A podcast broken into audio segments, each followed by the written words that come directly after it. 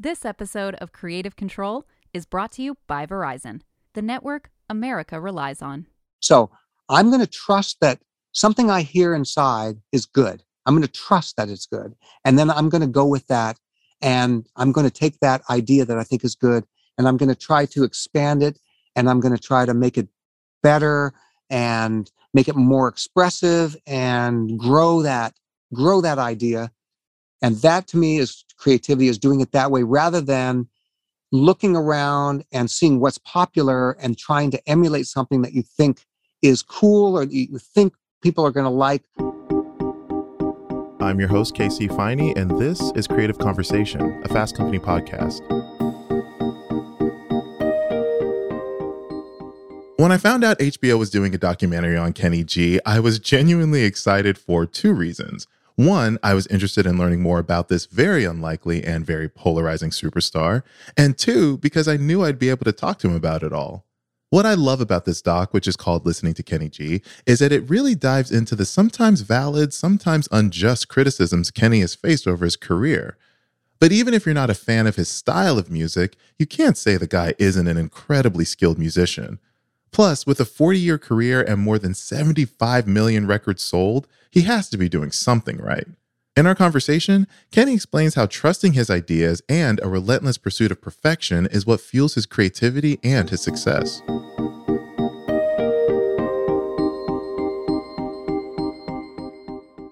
All right, Kenny G, thank you for joining me. I really appreciate it. It's my pleasure, from one coast to the other, actually. Isn't that cool? No. Oh, the age of technology. I'm as far west as you can get, and you're almost as far east as you can get. Right? I know. But yeah, I want to start. I always love when I talk to my guests to kind of take it back from the beginning and ask, what was your earliest and most significant connection to music? Probably the first record that I heard was a Tower of Power record. Good choice. And I was 16, maybe, just going to high school. I didn't really pay much attention to music until then. It was a totally different time period. I mean, we're talking in the 70s, and my parents were not real music.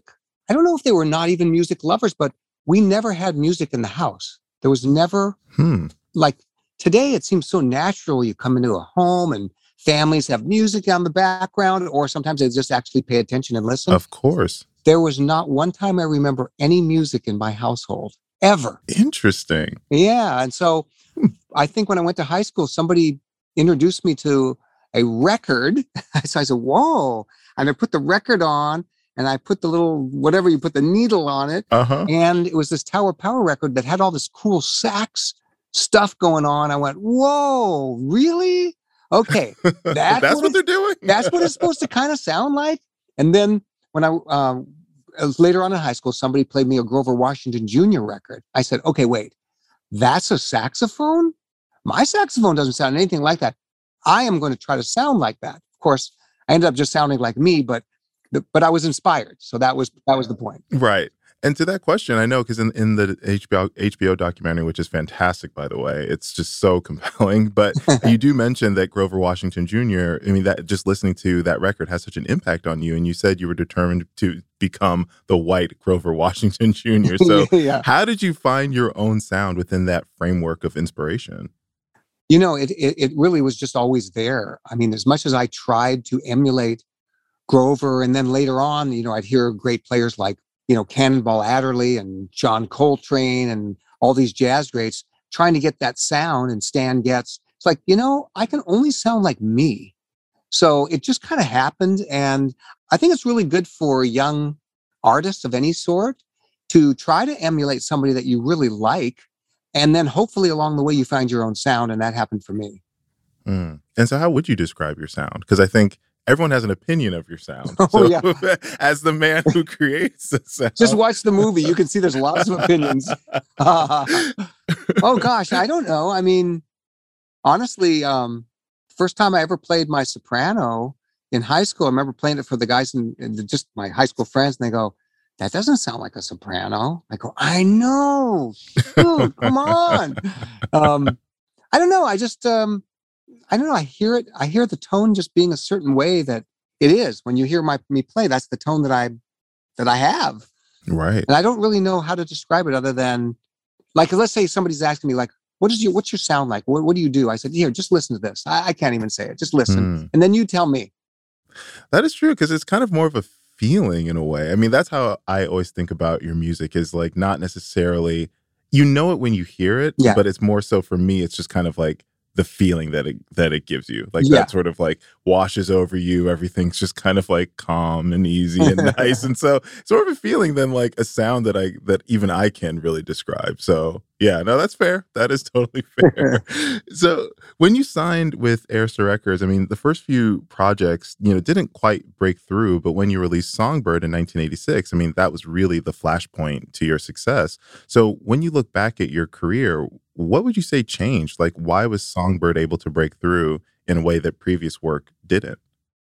Well, as you said, you've seen the documentary. So in there, I tell a long story about how I played Songbird on the Johnny Carson show.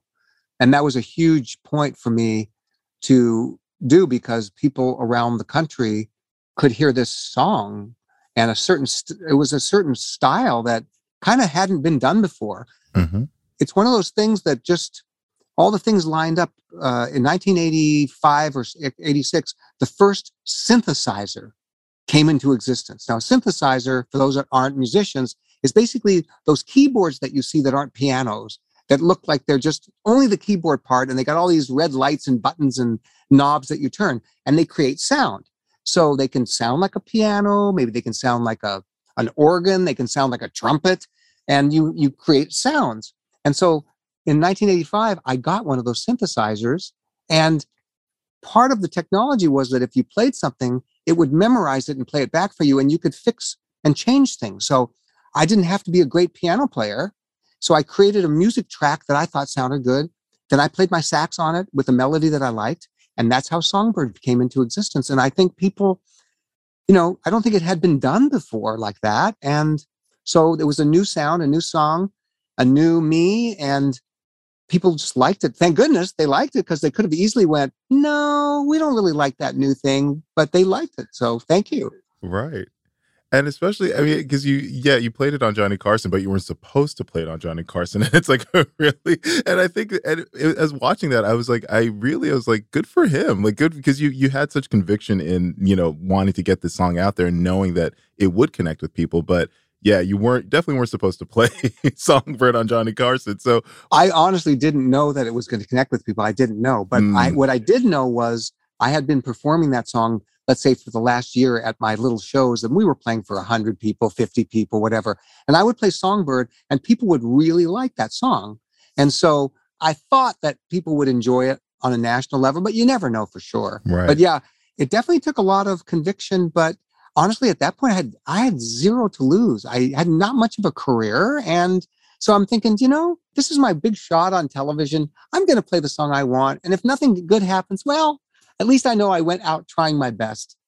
And that's the thing I was going to ask you, like, what lesson is there? Because you say you weren't a big musician, but I mean, it's still a huge risk, because Johnny Carson, that's not a small show. No. And so it could have easily been like, you know, blacklisted in like the music community. So I guess looking back, what lesson is there in taking a big swing like that?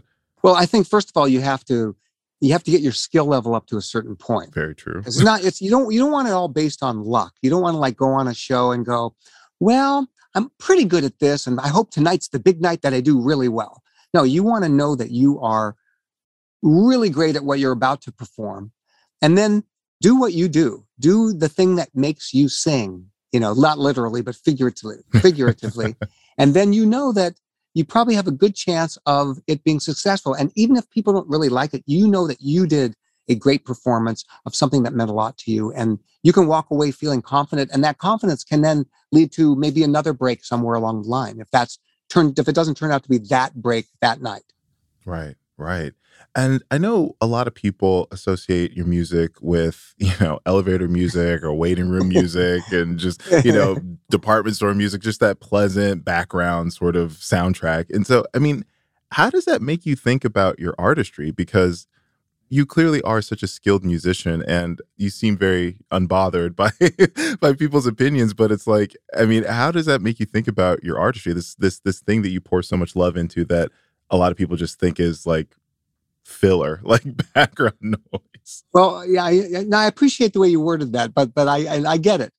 You know, it's, for me, it's always been about what do I, what do I give from me? What I give from me is my records, my CD, my recordings, my performances. So that's what I deliver.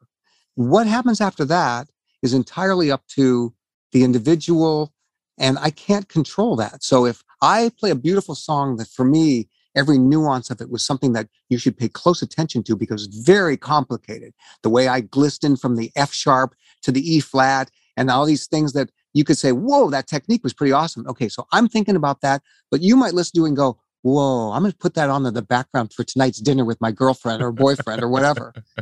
Okay, that's fine. Right. That's fine. You're still listening. I know what went into it. So that's where I can feel good about what I'm doing because I know what went into it. After that, it's really up to, like I said, the individual to do what they want with the music. And, you know, the more people play it, it just allows me to have more. And I don't mean success from a monetary standpoint, but success to, oh, well, people know me. They know my music. It means maybe I'll have more gigs in the future, which means I can keep doing what I'm doing, which I love. Right. Absolutely. And so when you sit down to create a Kenny G original, what is your process? What is the method behind really the soundtrack to so many of our lives? If you grew up, I was actually born in 86, and my parents did play a lot of Kenny G. Sorry about that. So, no, listen, I was a very calm child, so there you go. So what is your process for creating your music, and has that evolved over the years? Because you've been at this for quite some time. Yeah, let's see. It's probably been over 40 years I've been doing this. So wow. Great. I mean, I'm still out here doing it, which is awesome. You know, I wish I knew the process because then I would just bottle it and do it every time. And then it would be easy. So the process could look like this. It could be I'm in my car and I hum a melody that I think will trigger something. So I put it on my phone. It could be I'm sitting at a piano, noodling around with notes. I'm not a great piano player. And I come up with some sort of an arpeggio or some chord progression that I think, ooh, I just like it for some reason. It could be in my studio playing my saxophone and I play a melody. Oh, I like the way those notes. Okay, I'm going to write those notes down. That could turn into something. And then I just sometimes refer to those things and see, hey, was there an idea there? Sometimes it's me and a piano player, a keyboard player getting together. And I say, you know, let's just play. And something gets triggered every now and then. Like, for example, on my new album called New Standards, which is out, the first song is called Emmeline. And that was triggered by a really good young jazz piano player named Sam Hirsch, really good player. Mm-hmm. And he played like a one chord. I went, Sam, okay, that chord right there. Just play that again. And then I played these notes. I went, okay, that's the start of an amazing song. And then we started working from there. So I find that really interesting. So, I mean, do you feel like the key to making that work is just knowing when it hits? Because I think sometimes it's easy for people to kind of get a flash of inspiration, but they don't write it down, or they just think they don't really think about it as anything. It sounds like you kind of get it and really zero in on it. So yeah, is that really the key to it? Just to recognize it and then zero in on it, or like what? Like I'm really trying to unpack the magic that is Kenny G. It could be that. It could be. I mean, I do know that on my computer, I've got a file of probably 50 great ideas that we didn't take to the next level that sometimes I refer to and go, why haven't I worked on that song? That's awesome. And then I forget about it and go make a sandwich or something, and I've forgotten. Oh, but God. It's in there. You know, it's timing too. It's like there's a certain time period where I really feel like I want to be creative. Like right now, I don't have that going on right now because I just finished an album. Yeah. So I don't feel creative. Although the other day I was playing something and I thought, you know, this will be a beautiful lullaby. And I definitely recorded it and just the sax part and remember, and I can remember it right now on my head because I already know this is going to be an amazing little lullaby. And now I'm thinking, maybe my next record should be a lullaby album. Wouldn't that be cool? I'm shocked you haven't done it already. Yeah. I mean, I'm sure people use some of my songs as lullabies, maybe even for you when you were born in 86. Yeah, no, definitely. But to have an official stamp of like, this is a Kenny G lullaby, then yeah, I think. We're going to take a quick break, and when we're back, Kenny explains why it took 6 years to record his latest album. This episode of Creative Control is brought to you by Verizon, the network you can rely on for your phone and for your home internet. Find the plan that's right for you at Verizon.com. Speaking of New Standards, which, you know, as you mentioned, is your new album. I mean, you've had a pretty consistent cadence with releasing your albums, of which I think there's like 17 total. But New Standards marks your first album in 6 years. So how do you explain that gap in your resume? Oh, well, after the one in 2015, okay, and I go through at least a year of, okay, I don't have to think about creating new songs. Then I have to think about, what do I want to do next? And then that takes a while to kind of figure out a concept. That could take a year. Could just take a year of me just contemplating, listening to music, just kind of letting my life go and just thinking, okay, I've done this before. It's going to hit me. At some point, I'm going to get inspired. And so I wait for that. And then maybe that took, instead of a year, maybe that took 2 years this time. I don't know what happened. And then I was listening to an old Stan Getz record called Getz for Lovers. It's one of my favorites. And I thought, you know, I really love the way that certain parts of that record, this, when they get into this romantic, sophisticated, traditional jazz core, complicated chords, but the melodies are something that just, it soothes you, even though it's got some complexity behind it. I said, I'm going to do that. Should I record the old standards, you know? And I go, no, I don't want to do that. They've been recorded too many times. I'm going to write new ones. And that's kind of how the concept started. So then now I have to actually do it. Yeah. So it just took a few years for me to figure out what I wanted to do, and then a few years to do it. Fair enough. Yeah, and not easy. This is not easy stuff. I know it's not. I'm just saying, 6 years is a long time. You've deprived people of Kenny G music for 6 years, but I get it. Well, I'm telling you, the melodies, to create those melodies, so that they, for me, they're something substantial. That's not. Yeah. I mean, honestly, I hear lots of records that come out from my contemporaries, I'll just say that word, and they seem to put out records, wow, like once every 6 months. I go, how do you do that? So once every 6 months, are you kidding me? Oh my gosh. And then I go, oh, it was okay. Yeah, good. It was good. But where is the, like, I want every song to be a gem. Mm-hmm. I want every melody to be something that's so heartfelt and impactful. And then, okay, so once you create the song, then it's like, okay, how are you going to play the song? Play the melody, then there's going to be an improvisation section. Okay, what does that mean? Does that mean I'm going to just start riffing?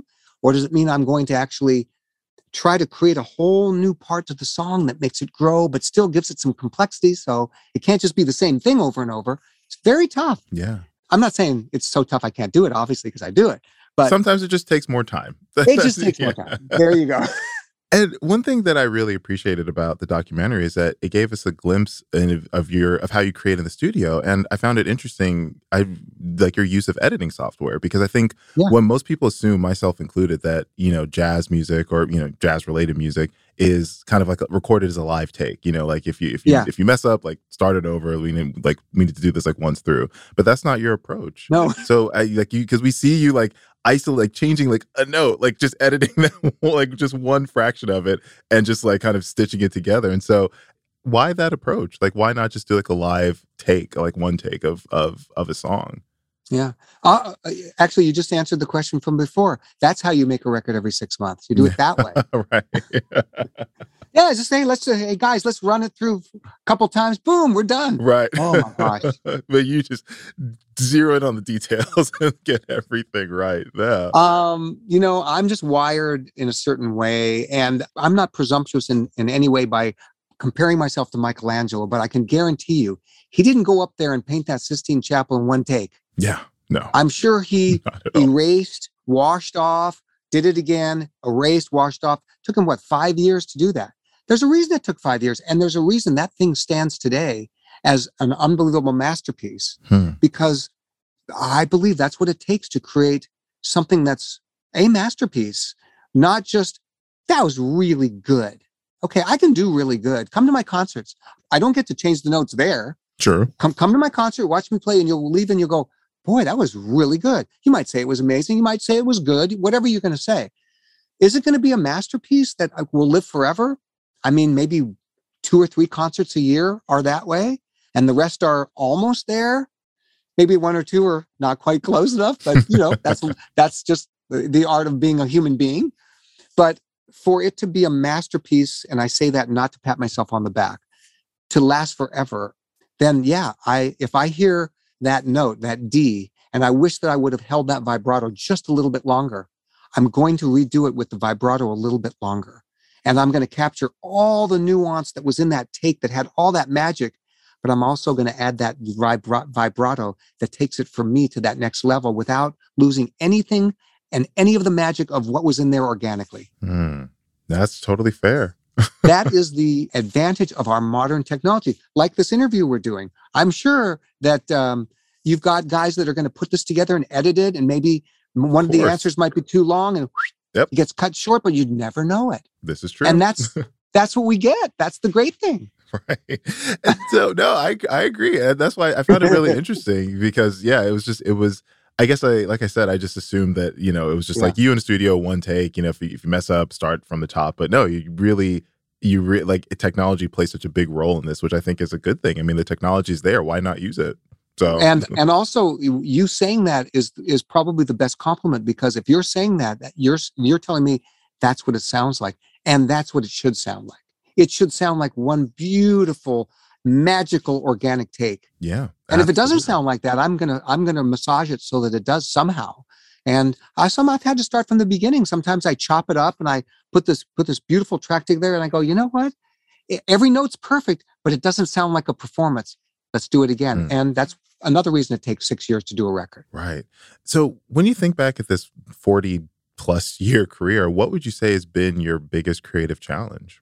Good question. I don't know. I really don't know. I mean, there is no challenge for Kenny G. That's what you're saying. I was thinking the opposite. I was thinking everything's a challenge. Every single record I put out, every note I play, every song I record, it's all challenging. I don't think there's been a greater challenge. You know, I think maybe the challenging things in my career are when you're on those live TV shows and you really only have, you know, and they give you like, well, we can only have you play 2 minutes and 36 seconds and that's it. Not a second more.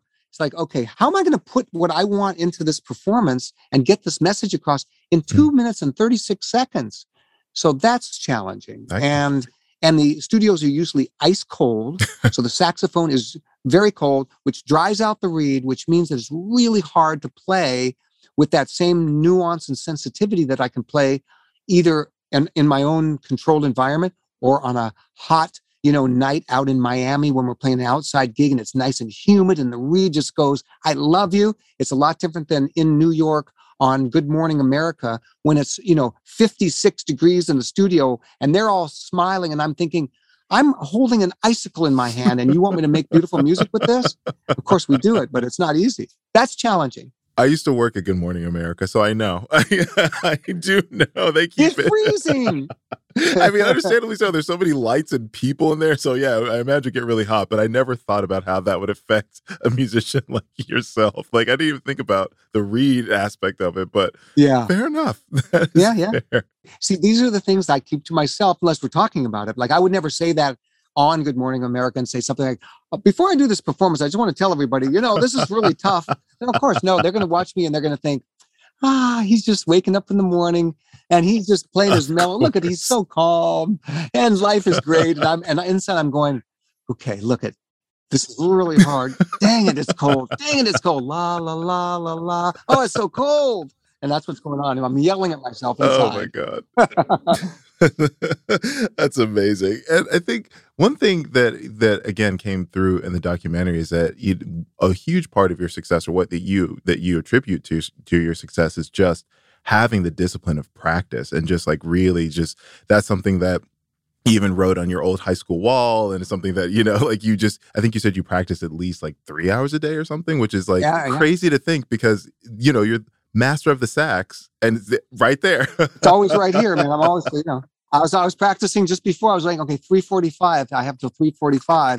Let me get another 10 minutes in here real quick. And that's what I was working on, you know, just doing my licks. So even now at this point, because I can understand that, I think, you know, it's definitely admirable, because obviously, you know, you want to keep your skills sharp, but people would say that you have mastered this instrument, and it seems like you're still trying to master it even further. So, well, I mean, I guess, like, what do you get from having that much practice and making that such a priority? Because I was surprised to find that, because it's just like, it seems like you can just do this in your sleep, but you're acting as if like you just started out playing the sax.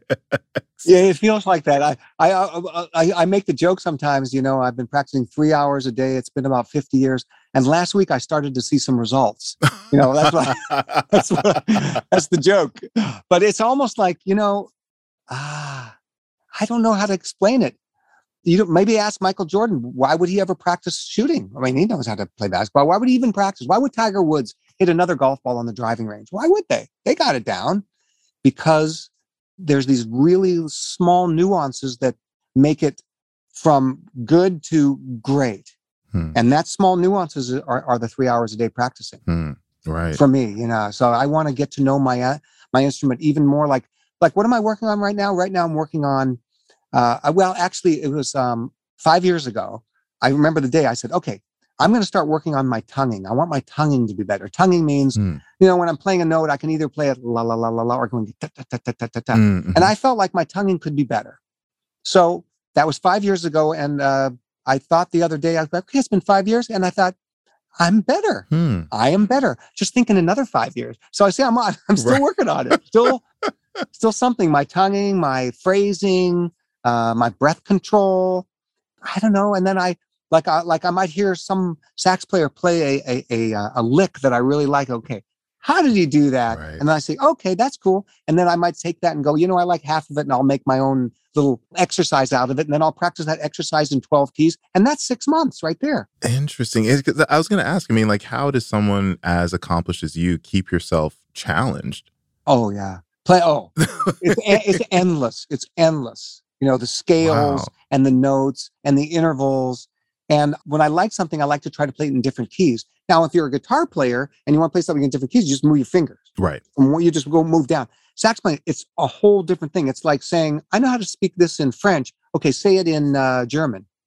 Oh, wait, I can't just say it in French with my mouth like over here a little bit? No. Right. No, it's a whole different thing. So every time you change a key, it's like learning something brand new that you never knew before. And you have to do that over and over so that when you're standing on stage and it's time to play, you can reach into your pocket, and I use the pocket loosely, and I pull out just the right group of notes to play. Now, how do I know that? Because I've played them thousands of times, and boom, I've got it. And now I'm playing along, and I want to go, oh, I want to put this thing in there. Boom, I pull it out of my pocket, and it's ready to go because I played it thousands and thousands of times. That's how you get really great, I think, is you just keep adding to that repertoire so that you can be even more creative. It's like in your business, let's just say that your language skills, you know, the English language, let's say you're a 7 out of 10. Mm-hmm. Well, if you were 10 out of 10, do you think you would be better at your job? You probably would be. Absolutely. Or it might open up more creative things that you could say because you're going to use words in a different way. So you keep practicing. It's like learning a new word and go, ooh, I want to use that word next time in the next interview. That would be cool. Right. Yeah. No, absolutely. I agree. I completely agree. But I have not mastered my craft. I think you have. But I don't think. No, I haven't either. I'm still got lots of notes to learn. If you say so. But I mean, I love to close out the podcast and by asking all my guests the same question, because I love hearing their answers. How have you come to define creativity? Wow, I don't even think I've ever even thought about it before. I really don't think about that. But now I'm going to think about it right now while we're talking. And I'm going to define creativity. Now, this is just my first thought on it because I've never thought about it before. But I think it's trusting things that you feel inside. Let's say, okay, I'm a sax player, so I'm going to think about it in terms of music. So I'm going to trust that something I hear inside is good. I'm going to trust that it's good. And then I'm going to go with that. And I'm going to take that idea that I think is good, and I'm going to try to expand it, and I'm going to try to make it better and make it more expressive and grow that idea. And that to me is creativity, is doing it that way rather than looking around and seeing what's popular and trying to emulate something that you think is cool or that you think people are going to like. If it comes from within and you trust yourself and you grow it from there, I think that's creativity.